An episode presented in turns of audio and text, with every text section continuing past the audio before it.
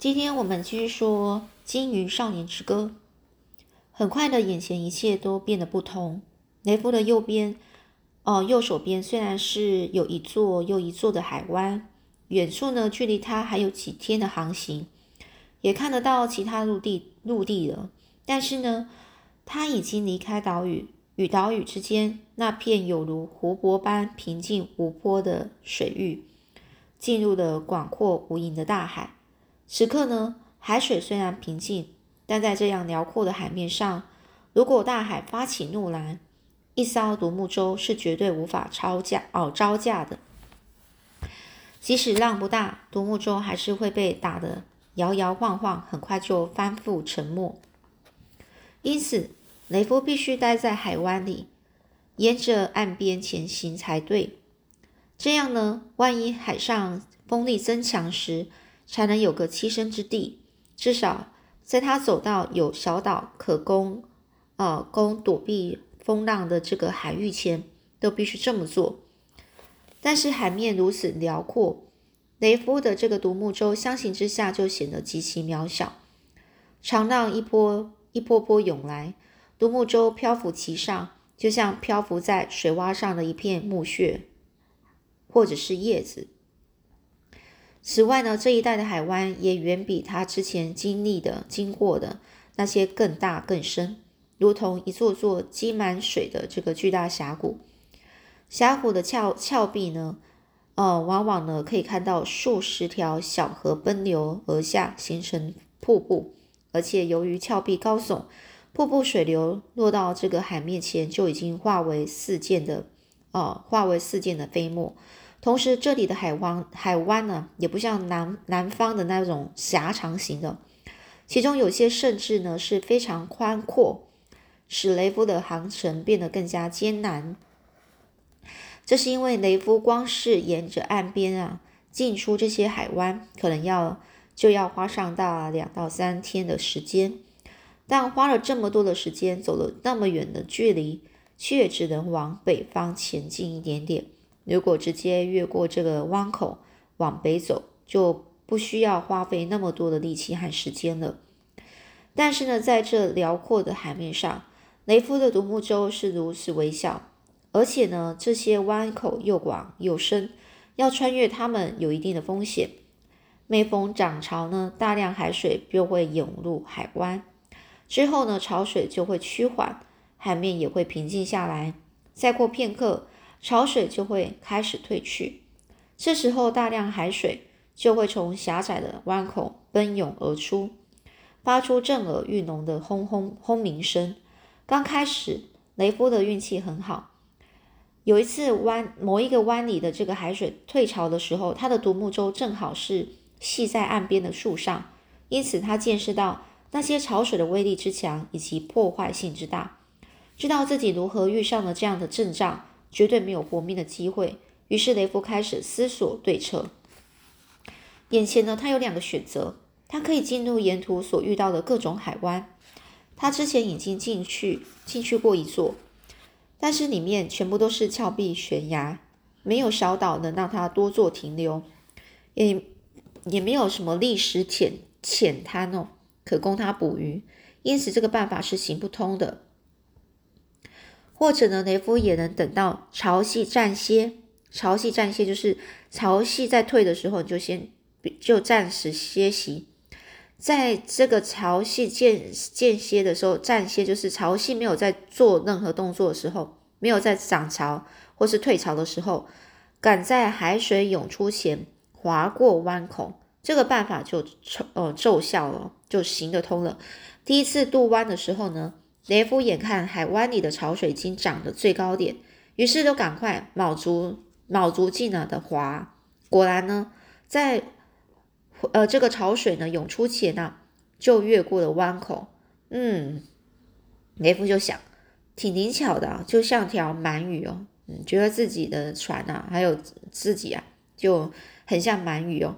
到了下一座海湾的时候，他又如法炮制，果然也很成功。这下子雷夫就有信心了，我可以的，办法是能想出来的。之后呢，雷夫又来到了另一座海湾，湾口的宽度是以之前的两倍，因此呢，船啊是要走的距离就更长了。他就对自己喊说：“一样只是划水而已，只要再多出一点力就可以了。”但事实并非如此啊！雷夫像从前那样，等潮水涨到最高点，海水暂时停止流动时，就开始往前滑。但这次出现的几个地方是他始料未及的状况，始料未及就是他我没有想到的。首先呢，雷夫发现自己有了新同伴。这一路上呢，船只附近呢总是有渡鸦和海鸟出没，也常有虎鲸随他往北前进。虽然这群虎鲸呢距离雷夫呢大概是蛮远的，但是呢并不容易，而且呢并不容易辨识。不过呢，他们几乎总是要在跟在雷夫身边啊。但是现在呢，雷夫四周突然多了一群啊小海豚。由于小海豚的数量不少，游得又快，因此雷夫也数不清它们究竟有几只。而且这些海豚的体型呢，比他从前在大船上看到的那些海豚还要小。而且，呃，那个尤其在腹部腹部地方，还像虎鲸一样明暗清晰哦。这些海豚呢，不仅游得快，还不时呢从它前方的海水面上冒出来。再从船边往下潜，哦，往下潜哦，这好像是在和独木舟玩耍。因为呢，这些小海豚，他们是靠这个独木舟很近啊，以至于雷夫不得不把桨移开，以免打到他们哦。这群海豚呢，它呢，它们呢，不仅航行方向和它是相同，而这些小海豚游在独木舟旁边时，还会不时的仰起头来看着雷夫，好像在向他微笑。然后呢？有这些小海豚为伴呢，雷夫是很开心。就在这时候，雷夫注意到一件不是他那么开心的事啊，潮水已经转向了，开始往海湾外流。不过呢，他已经有了准备，所以并不担心。不过呢，长浪一波又一波的涌了过来，浪头虽不大，力道却很猛啊，而且方向正好和潮水相反，两者交汇下便激起了阵阵的卷浪。起初这些浪啊，卷浪并不大。但接二连三涌来的这些长浪啊，不断的把潮水往后推，让潮水不断的往外流，于是浪啊就变得越来越大。这时候雷夫才明白，那群海豚为何会出现在这里。看到海豚们不停的在汹涌的波涛上翻滚，似乎玩得很开心，雷夫不禁呢就莞尔一笑，就微笑啊，就是微笑一扫。但是紧接着，雷夫就发现自己正和海豚们一起前进，哦。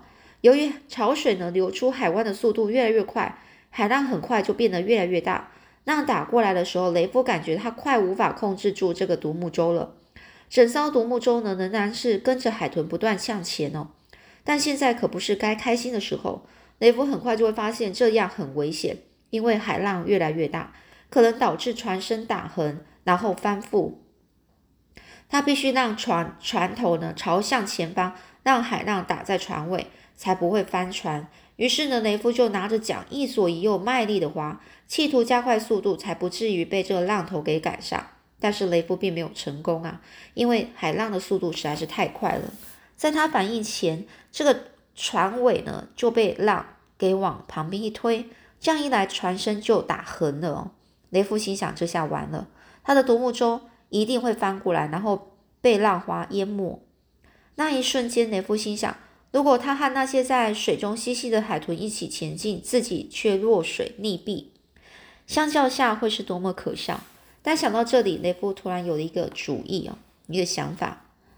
那群海豚啊，海豚是怎么办到的呢？他们为何不会在海浪中翻覆呢？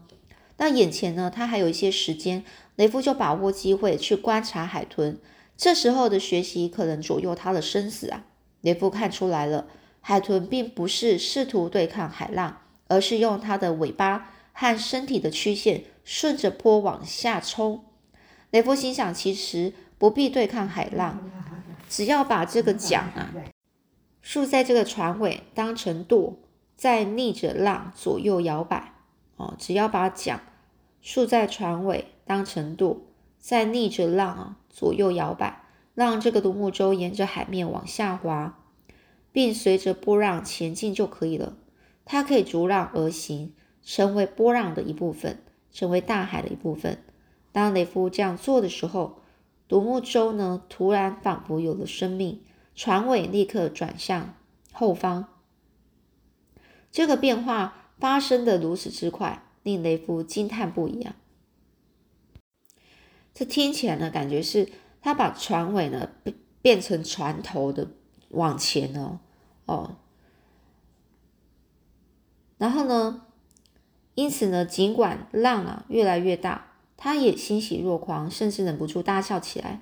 而且雷夫很快就发现，当他学海豚这样浪船身稍微有点倾斜哦，而不是垂直于海面的时候，独木舟的行进就更加的顺畅。哦，不是，不是稍微倾，而是让这个船啊船身稍微斜倾的不感觉。但是情况情况很快又发生变化，海浪呢开始高高卷起，砸下时白沫四溅，并发出隆隆的嘶吼声，速度也越来越快。雷夫一下子控制不不不住哦，独木舟便被冲向海湾。雷夫努力往稳住的船身哦，不让它翻覆。但危险的考验可不只是如此啊！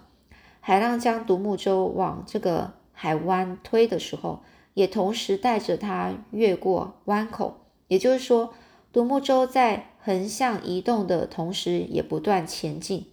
这时，雷夫已经到了湾口中央哦，能够清楚看见海浪呼啸打在对岸悬崖的这个岩壁上。当他，但是他却束手无策。如果雷夫试图在波浪上将船身转向，独木舟一定会翻覆，他也会落水溺毙。但如果他一直乘趁着这个乘着波浪前进，他和独木舟必然会被海岸猛然甩到这个岩壁上，撞着撞得粉身碎骨。哦，也就是说，如果他一直趁着波浪前进的话，他的这个独木舟有可能还是会被海浪啊给甩到岩壁上，然后就撞就坏掉了。此刻呢，雷夫真的一点办法也没有。但就在这千钧一发的瞬间，那些海豚再度救了他。